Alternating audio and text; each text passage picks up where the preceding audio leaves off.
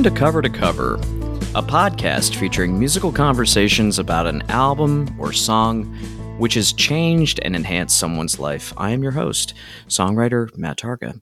Thanks for joining us today. We humans connect with the presence of music in our own unique way. As an artist, a concert goer, through our headphones, or as something that simply lives in our everyday background. Our guest today is one Finley Martin, who was born and raised in Prince Edward Island, Canada, but has been based in the DC area since 1998. Finley enjoys every aspect of making music, from songwriting to performing live to engineering and production.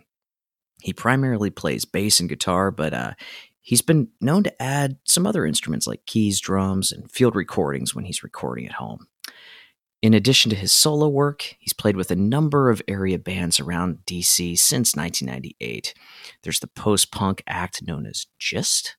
There's the Chance that existed between 2008 and 2010, more of an art rock project. There's the pop punk project from 2014 to the present day, known as Ragnapop.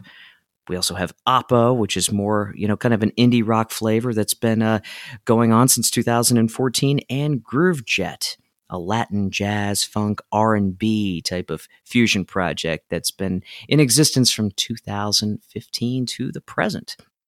These bands are representative of his broad musical tastes and interests. And if you've heard them one night, you would journey through angular versus melodic post punk, artcore, horn heavy funk, Latin jazz, uke tinge pop punk, and indie rock. His solo work fuses these influences with Americana and folk stylings, often often drawing on Celtic storytelling and kitchen parties from his childhood. He creates very reflective songs, at times quiet, acoustic, melody driven ballads, but equally often heavier, driving barn burners, making use of the loop pedal to develop multi layered soundscapes. His songs explore issues that reflect life in the 21st century, such as social inequality, gun violence, climate degradation, and technological encroachment. For our conversation today, we're going to be discussing The Hip. That is the Tragically Hip, and their second studio album titled Road Apples, which was released all the way back on February 15th of 1991. It was recorded down in Barris, New Orleans for MCA Records, and it was their first album to reach number one in Canada. It's also been certified diamond in Canada as well. Incidentally, earlier this year, Road Apples uh, received some deluxe treatment celebrating its 30th anniversary. All the tracks have been completely mas- remastered, excuse me, by the great Ted Jensen at Sterling Sound in Nashville. So, without further ado, Finley Martin, it is so great to have you on the program. Welcome to Cover to Cover. Oh, thanks. It's great to be here. Yeah, so today we are going to be delving deep into the tragically hip and their second record titled Road Apples. What um where did this begin for you? What uh, what compelled you to choose this record from the hip? Uh, I guess it was kind of stemmed when you uh, approached me about being on the show. I started thinking about albums that influenced me, and then I was thinking about you know 1991 in general. It was like you know everyone's talking about Nevermind coming out by Nirvana, and the Nirvana or uh, the Metallica Black album, and then I just started kind of going reflecting on 1991 and what a crazy year was for music in general. Uh, and I started diving a little bit deeper. I was like, oh yeah, and then I forgot. I was like, oh, Road Apples came out that year too, which is probably it's not your Blood Sugar Sex Magik that came out that year, or Nevermind, or or any of those other albums. But it's you know an album that was a big influence on my life musically. Totally. It's so funny that you mentioned Nirvana's Nevermind and Red Hot Chili Peppers' Blood Sugar Sex Magik. I was I, I, had the same kind of thought process when you brought up this record in 1991. Um, and I looked to see exactly when this record was released in conjunction with some of these other records. And I just wonder how much Road Apples informed those records. They the, this record came out, I think, a couple of months um, beforehand. So it did, yeah, yeah. Just it, it's just kind of a like a really cool coincidence, and uh, mm-hmm. uh, just shows like the you know the great impact that the tragically hip has had on I don't know popular alternative music yeah, I'd think so. I would think so. And it's like nice that it it holds up well against those albums too, I think. Absolutely. Um, can you tell our listeners for those uninformed of the Tragically Hip who who comprises the band, who's the vocalist, lead singer, um, Has this been a consistent, you know, outfit in terms of personnel? Yeah, they they've actually stayed the same. I think the whole time. the The lead singer is Gord Downie, um, who's an incredible singer, incredible writer, um, incredible performer. If you ever watch any of his like live performances, uh, he's uh, very animated. Uh, and then you've got Paul Langlois and uh, Rob Baker on guitar, Gord Sinclair on bass, and uh, Johnny Fay on drums. And they've been a consistent. That's been the core of the group the entire time. Yeah. So, I, I did the Tragically Hip. Did they start off as a project sometime in the? Was it like the mid '80s? I think so. 45? Yeah. Okay. Yeah. Can you describe for us, you know, just kind of, you know, when you first heard, say, of the Tragically Hip and when you first uh, discovered Road Apples? Were you, you know, kind of with them from the very beginning? What was your what was your entree into uh, just discovering, you know, the kind of creative output that the band was making at this point in time? Well, uh, the band came that album came out in high school. I'm trying to remember. I don't remember a specific time when it was when it came out, like a like a moment. Um, it's just kind of one of those albums that kind of seeped into my consciousness. I think I was kind of musically going through a change. I was in, I was a big like metalhead uh, early on, and then you know it's like it's like that those um, it's like a you know one of those VH1 behind the music, and then Nirvana came out, and everything changed, and it was kind of like that with the hip too. It's like maybe a little differently because it was more of a um, seeping into my consciousness as opposed to Nevermind was like, like instantly like kind of everywhere and it changed everything. And then uh, I feel like almost Road Apples probably on a, a bigger stage kind of almost got overshadowed by all that stuff. So it was kind of like you know slowly turning into like it, it come ending up in my mind. that makes sense. Oh yeah, yeah. Um, this is kind of, I guess, an aside question more than anything else. Um, I'm thinking about the name road apples in general, and uh, it's a it's a term that goes back to the 20th century, I believe, and uh, it's referring to fecal matter on the side of the road. Mm. Is this sort of? I'm wondering if this is kind of very tongue in cheek. It must be. I actually Not didn't know the origin of. The, I didn't actually know the origin of the name. That's pretty cool.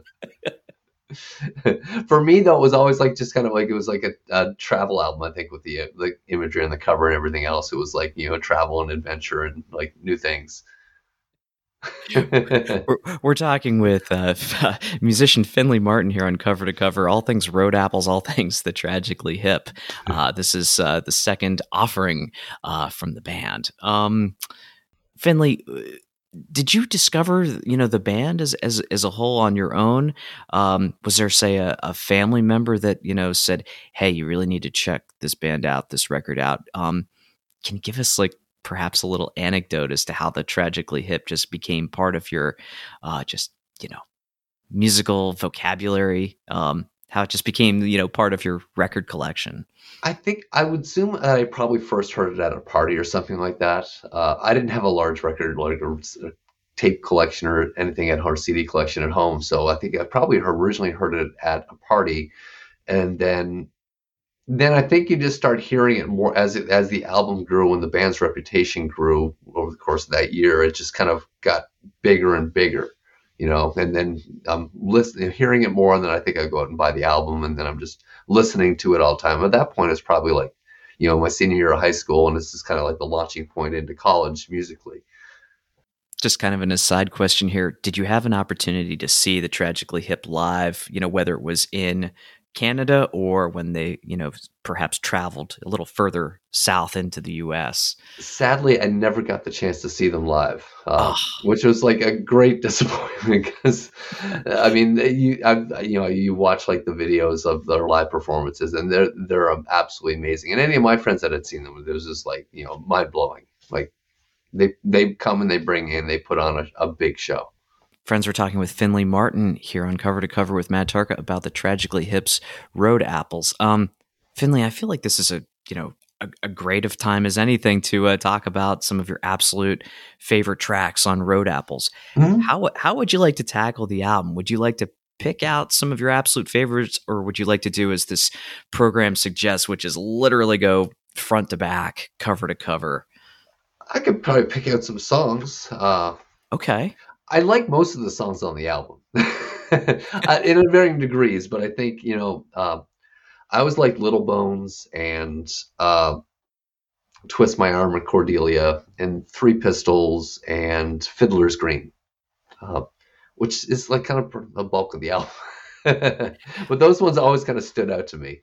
Yeah, let's talk about Little Bones first. I, I picked up some kind of kind of Patti Smith vibes a little bit, and maybe mm-hmm.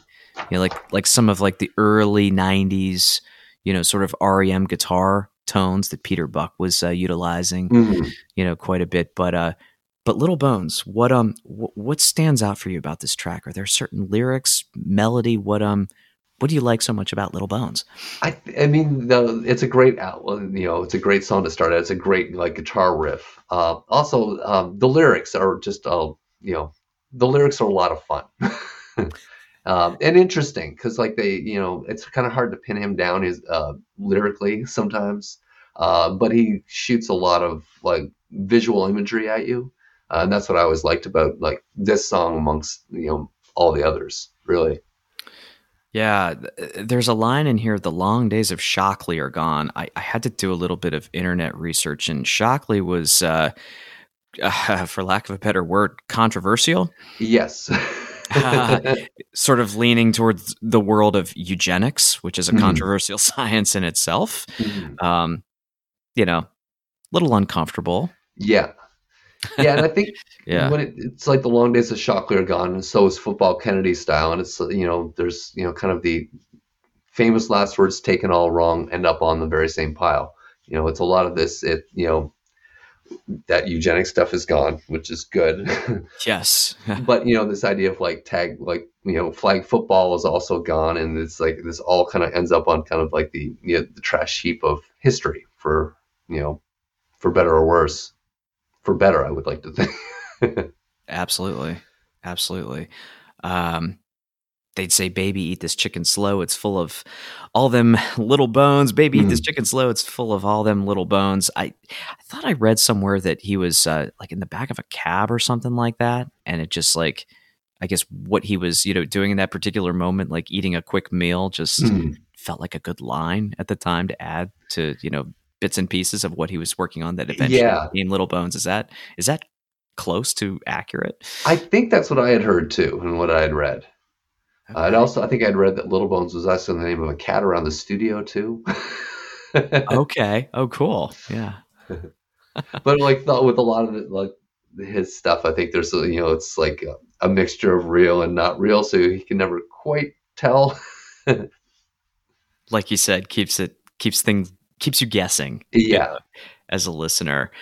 Um, let's see. After Little Bones, you mentioned Twist My Arm very kind of uh, you know you mentioned blood sugar sex magik from the chili peppers a little bit earlier. Mm-hmm. and rhythmically i you know there's you know especially yeah rhythmically that's uh that's what came to mind as well. What um what do you like so much about twist my arm? Again i think a lot of it's just the imagery.